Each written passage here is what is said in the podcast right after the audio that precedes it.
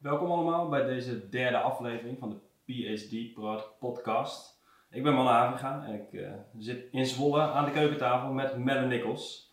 Melle, wat uh, gaan we vandaag doen in deze derde aflevering? Nou, we bespreken het vierde hoofdstuk van mijn PhD-thesis. Uh, wat gaat over een toepassing van participatieve crossover-analyse. agrariërs bespreken de bereidheid van betalen voor water in Tasmanië. Australië. En wat is de aanleiding geweest voor jou? Want je hebt eigenlijk een workshop gedaan daar. Wat is de aanleiding geweest om, om dit te doen? In de vorige uh, workshop die ik organiseerde, dacht ik dat dit soort workshops wel eens konden bijdragen aan de informatievoorziening die mensen kunnen helpen bij het wel of niet nemen van een investeringsbeslissing.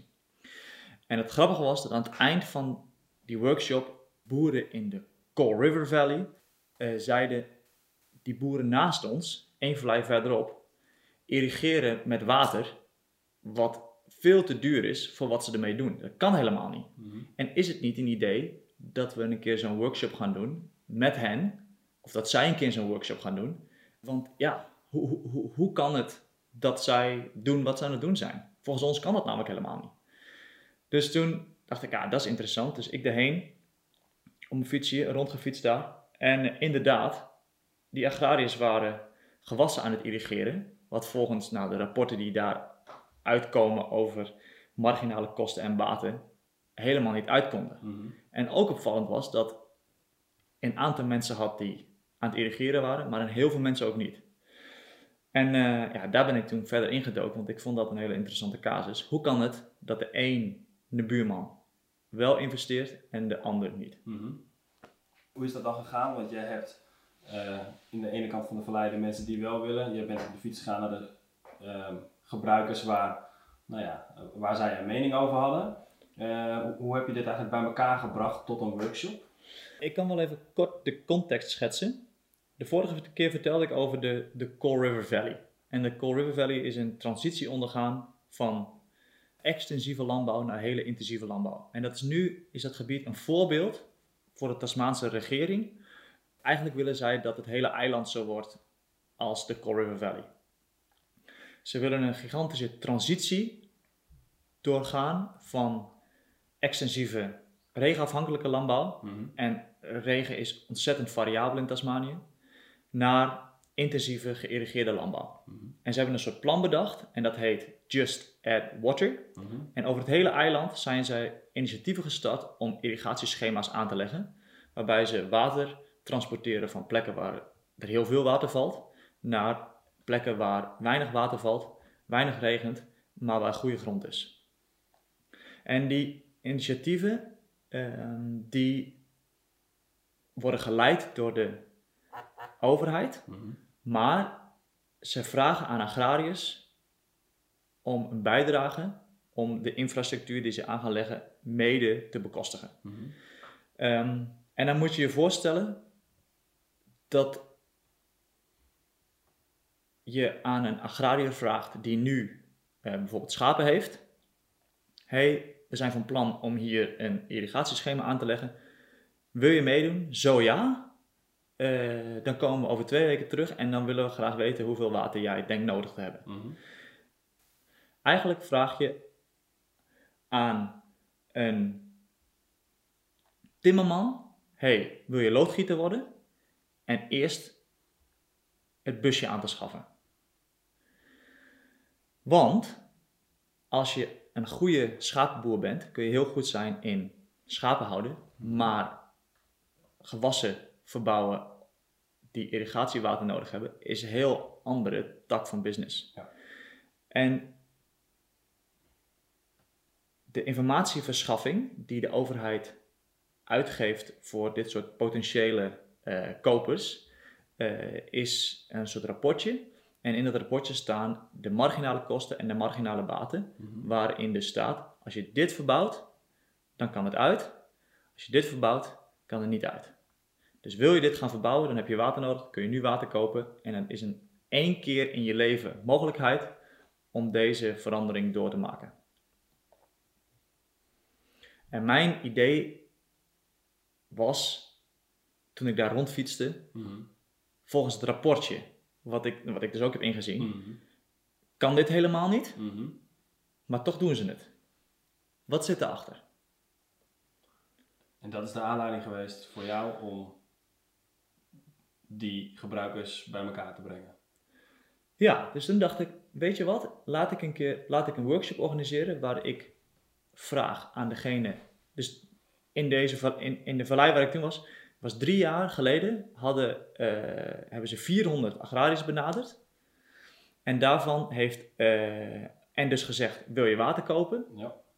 Dit is het informatiepakket wat we daarbij hebben. Dit zijn de kosten, dit zijn de baten. Eh, nou, we komen dan terug. En het was dus, de kosten zouden minder worden per, nou, per kubieke meter als heel veel mensen zich zouden inschrijven. Ja. Want dat is, dus het was een, het idee dat als, nou, als, als, als, als, het, als die, al die 400 agrariërs eh, zouden gaan irrigeren, dan zou het water, ja, de water per kuub zou goedkoper worden. Maar uiteindelijk hebben maar 10% van die agrariërs hebben daadwerkelijk dat water gekocht. Mhm. En dus was het hartstikke duur. Het is uiteindelijk wel doorgegaan, maar het was, het was, nou, het, het, het was, een, het was een, nou, voor de overheid een soort groot raadsel. Want volgens hun kosten- en batenanalyse Mhm. eh, ja, kon het makkelijk uit. En zij snapten niet waarom zoveel agrariërs eh, niet dat water hebben gekocht. Het leek mij dus interessant om de agrariërs die geen water hadden gekocht samen te brengen met agrariërs die nu wel water hebben. Ja. En eens een keer uit te diepen eh, aan de hand van een crossover analyse eh, wat voor redenen deze mensen hadden om wel of niet te investeren. Maar toen ik daarmee begon, toen bleek al heel snel dat dit echt een hele andere setting was dan in de Coal River Valley, waar agrariërs elkaar kenden en nou, al een lange geschiedenis hebben van kennis delen. Mhm. Een van de eerste gesprekken die ik had met de- iemand die wel investeerde, die zei: Oh joh, we hebben zo geprobeerd om anderen ook over te halen, dat er uiteindelijk een super gepolariseerde setting is ontstaan. Hij zegt: Als ik, een van die, als ik, die, als ik die mannen zie, nou, een aantal van die mannen zie in de supermarkt, dan, dan loop ik even een gangetje om. Zo. Die, ko- die, willen, die, die, die zijn zo, zo teleurgesteld in elkaar. Mhm. En dus degenen die niet hadden geïnvesteerd, die, ja, daar bleek in de interviews die ik voorafgaand aan deze workshop heb gedaan, dat ze degenen die wel hadden geïnvesteerd voor gek verklaarden. Mhm. Maar ook dat degenen die wel hadden geïnvesteerd, die verklaarden degenen die niet hadden geïnvesteerd voor gek.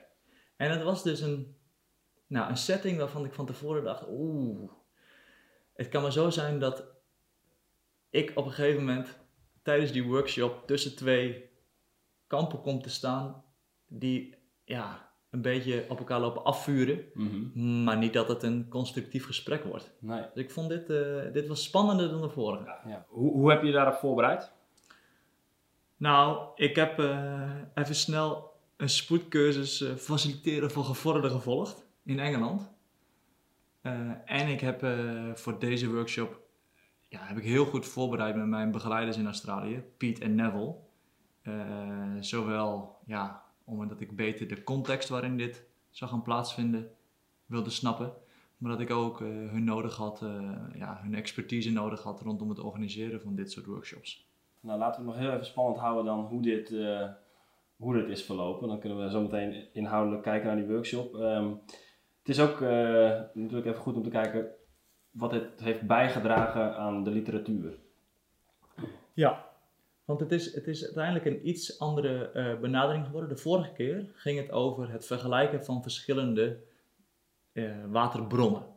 Dit ging over het wel of niet investeren. Mhm. En meer een binaire keus. Mhm.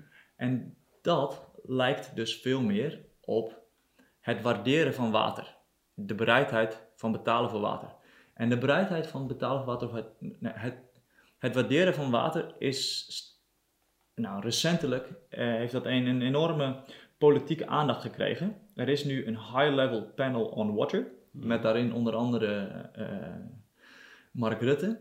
En die ja, zijn heel erg aan het lobbyen om het waarderen van water een instrument te maken voor beter waterbeheer. Mhm. En ze hebben bijvoorbeeld 2021 uitgeroepen tot het jaar van het waarderen van water.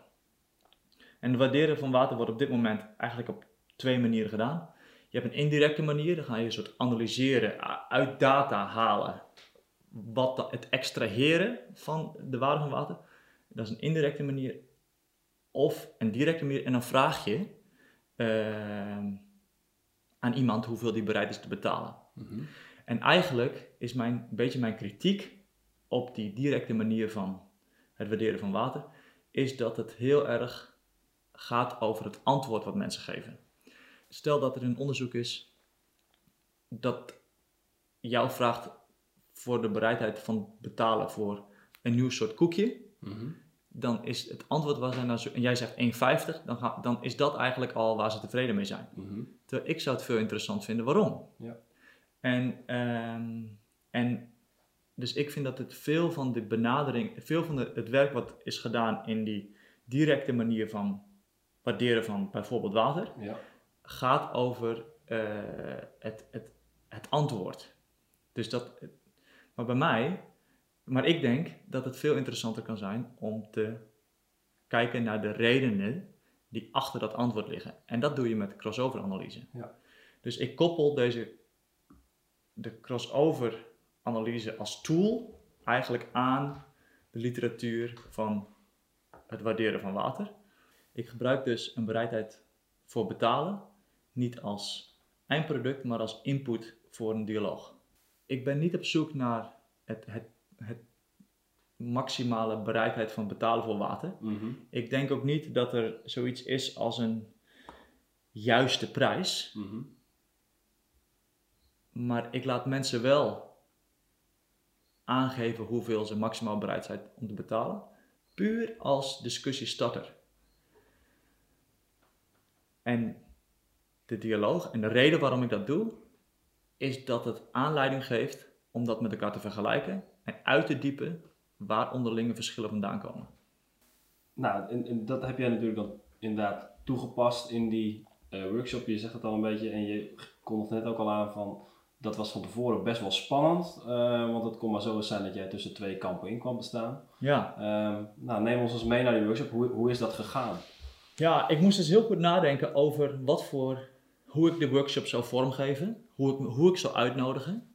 Eh, dus ik ben van tevoren bij iedereen langs geweest, eh, alle, alle deelnemers. En ik heb een eh, persoonlijk ja, interview afgenomen, waar ik allerlei dingen vroeg over hun bedrijf. Mhm.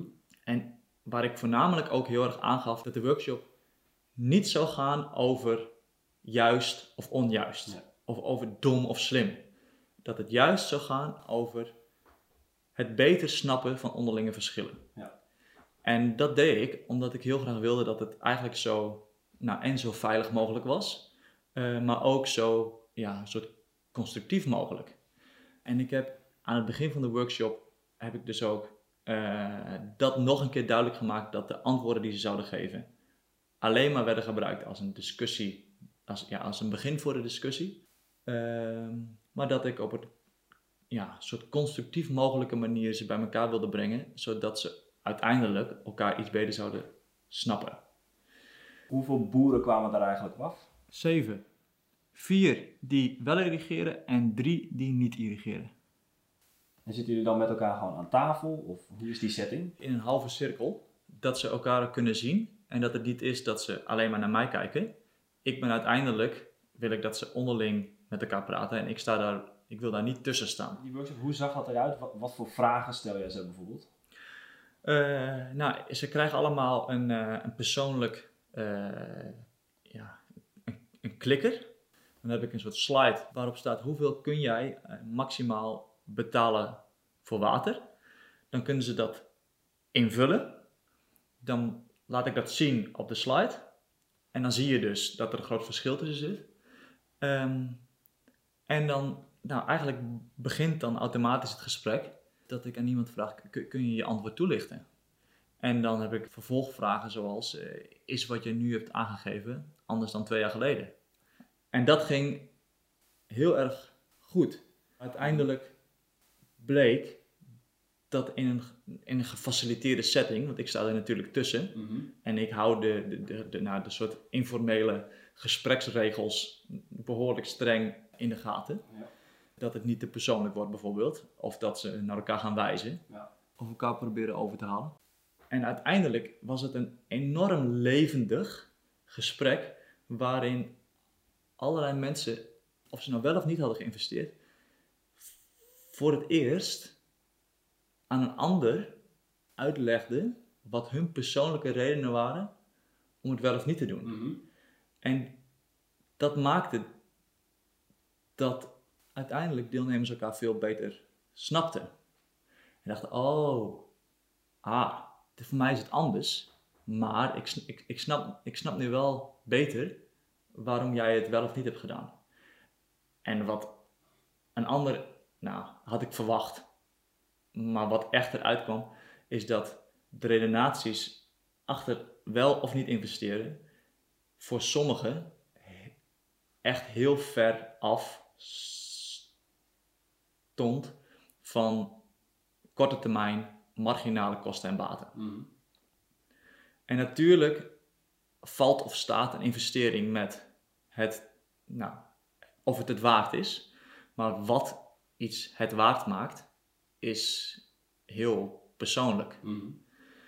En nou, dat, dat, dat, dat was wel heel mooi en bijzonder om het daar in zo'n groepssetting eh, over te hebben, vond ik. Nou ja, als dat zulke mooie gesprekken oplevert en dat het voor gebruikers dus bijzonder is om te vertellen ehm, wat hun redenatie is en waarom zij keuzes hebben gemaakt. eh, wat zijn dan bijvoorbeeld voorbeelden van wat jij hebt gehoord van mensen? Ja, dat is, dat is, dat is leuk. Ik, ik heb een paar van die soort quotes ook in het, eh, in het, in het, in, in het hoofdstuk staan. Ehm, eentje die zei van, ja, ik zit hier gewoon op een locatie. De grond is het beste wat ik kan krijgen. Ik betaal voor water. Alles. Maakt me niet uit. Eh, wat het ook maar kost, ik moet het hier hebben. Een andere deelnemer vertelde dat hij heel veel had geïnvesteerd in, in, in irrigatie. En dat hij ja, we ook wel wist dat hij niet zoveel geld ermee maakte. Mhm. Eh, maar dat hij het gewoon fantastisch vond om te doen. Hij zei, ik vind het het allermooiste van mijn dag is dat ik weer naar buiten ga en het is groen en ik zie mijn gewassen groeien. En sommige mensen kunnen best wel denken dat ik gek ben, maar dit is gewoon, dit is mijn, dit is mijn ding. Dit is, dit is, dit is, ik, heb geen, ik heb geen hobby, ik ga niet vissen, maar irrigeren is, is, is mijn leven. Maar wat het aangeeft, dat het voor sommige mensen zelfs te maken heeft met hun identiteit. Mhm. En dat het niet over gaat, dat, dat staat zo ver van, nou, ja, eh, een berekening wat iemand van de overheid doet achter zijn bureau. Ja.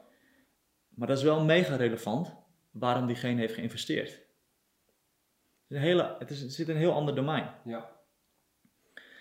Ehm, en een ander die zei, ja, eh, ik kijk gewoon, ik zie het als een investering. Mhm. Op het moment, het gaat helemaal niet om wat ik ermee doe. Op het moment dat ja, de kraan aanging op mijn bedrijf, was mijn bedrijf zoveel meer waard dat ik het toen al uit had. Want 1 plus 1 is geen 2, land plus water is niet de prijs die je voor beide betaalt. Nee, 1 plus 1 is 3. En dat komt omdat opeens heb ik een handelingsperspectief gecreëerd. Ja. Opeens heeft mijn bedrijf allerlei toekomstmogelijkheden die maken dat het, dat het zoveel meer waard is dan de investeringskosten die ik heb gemaakt met het, invest- ja, met het kopen van dit water. Eh, dat het voor mij niet gaat over wat ik er nu mee doe. Het gaat erom dat het er is. Maar dat kan je natuurlijk alleen maar zeggen als je ook de mogelijkheid hebt om zo'n investering te doen. Ja. Als je het geld op de plank hebt liggen, is heel wat anders eh, dan dat je moet gaan eh, vragen bij de bank om een lening. Ja. En het bleek dat de ene bank je wel een lening gaf Mhm. en de andere bank niet. Dus er was ook een- eentje die zei: God, ik had graag gewild dat ik bij een andere bank zat toen. Want Ja. dat had veel uitgemaakt. ja. En een ander zei: Ik verhuis liever naar waar het regent dan dat ik überhaupt naar een bank moet om hier water te krijgen. Ja, die, die workshop dat leverde een hoop mooie gesprekken op en ook eh, inzichten voor elkaar. Ehm, wat hebben de deelnemers eraan gehad? Eh, ja, dit is een heel belangrijk punt van zulke workshops, want ik gaf al eerder aan, het gaat me niet, de resultaten zijn niet eh, wat ze daar zeggen, Mhm. maar wat zijn de resultaten dan wel? Ja. Ehm, en in dit geval gaat het volgens mij over, he- hebben mensen er iets aan gehad? Mhm. Was het eigenlijk waard om te komen? En ik heb in de evaluatie heel erg gevraagd, waarom was het dan waard? En dat bleek heel persoonlijk te zijn. Nou, een van de grootste uitkomsten is dat ze het allemaal eh, waardevol vonden. Het allemaal zouden aanraden aan, iemand anders. Ehm, maar waarom was persoonlijk. Een hele mooie quote is dat iemand zei: ik, ik weet wel, ik weet eigenlijk heel goed hoe iedereen hierin staat. Ik weet namelijk wie het niet heeft betaald en wie niet heeft geïnvesteerd en wie wel heeft geïnvesteerd. Mhm. Maar tot voor de workshop dacht ik dat ze zo dom waren dat ze het niet snapten. Mhm. En dit was de eerste keer dat we het hadden over de redenen die erachter zitten. En eigenlijk waarom het het voor mij waard was om hier te zijn, is dat ik nu niet meer denk dat zij dom zijn. Ze hebben relevante redenen om het niet te doen. En ik heb daar nu respect voor. En dat maakte dat voor hem, eh, ja, deze workshop het, het, nou, het in ieder geval waard was om, om, om, om, om, zijn tijd en energie eraan te besteden. En ik denk dat hij minder hoeft om te lopen als hij nu naar de supermarkt gaat. Mhm. Een ander die nou, had het veel meer over dat het het waard was, omdat hij nieuwe inzicht heeft gekregen. Zowel omdat hij werd uitgedaagd om zijn eigen redenen expliciet te maken, als wel dat je redenen van anderen hoort. Dus waarom je dit soort workshops zou gaan doen, wat de uitkomsten zijn van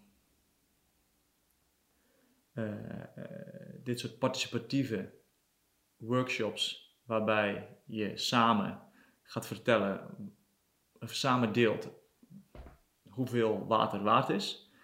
Eh, daar, heb ik met, daar gaat het hele volgende hoofdstuk over.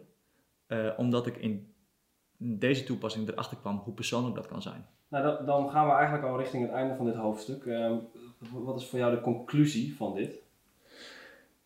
Nou, de conclusie is en dat ik heb laten zien dat eh, participatieve crossover analyse, waarbij je deelnemers vraagt naar de maximale bereidheid van betalen voor water onder verschillende omstandigheden, kan bijdragen aan een groepsgesprek over wat is de waarde van water en daarmee crossover analyse link aan het waarderen van waterliteratuur. Mhm. Eh, terwijl van tevoren de condities waaronder dit gesprek zou gaan plaatsvinden echt niet optimaal waren met de gepolariseerde setting.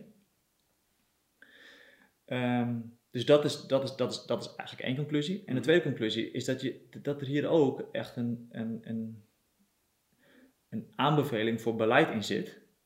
Dat gebaseerd op het gesprek wat ik met deze deelnemers heb gehad, Mhm.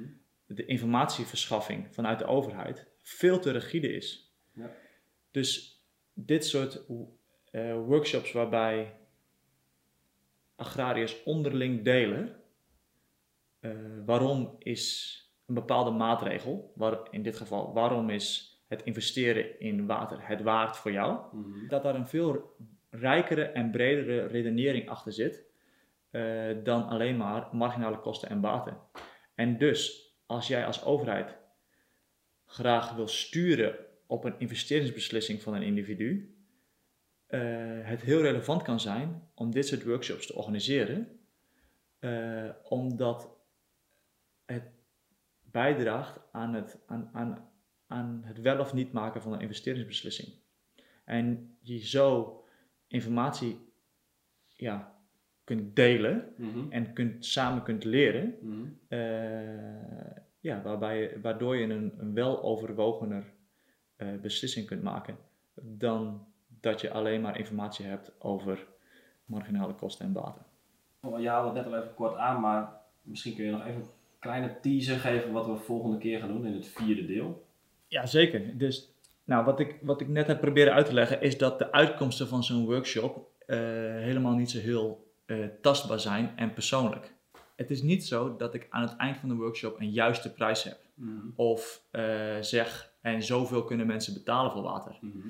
En ik kom met een evaluatiemethode waarbij ik kijk naar wat is er nodig om van elkaar te kunnen leren. En dan heb ik het over een deliberatieve dialoog. En ik evalueer zowel tastbare als niet tastbare uitkomsten. Mooi. Nou, dat was eh, de derde aflevering van deze PhD Pod. Dankjewel en graag tot de volgende.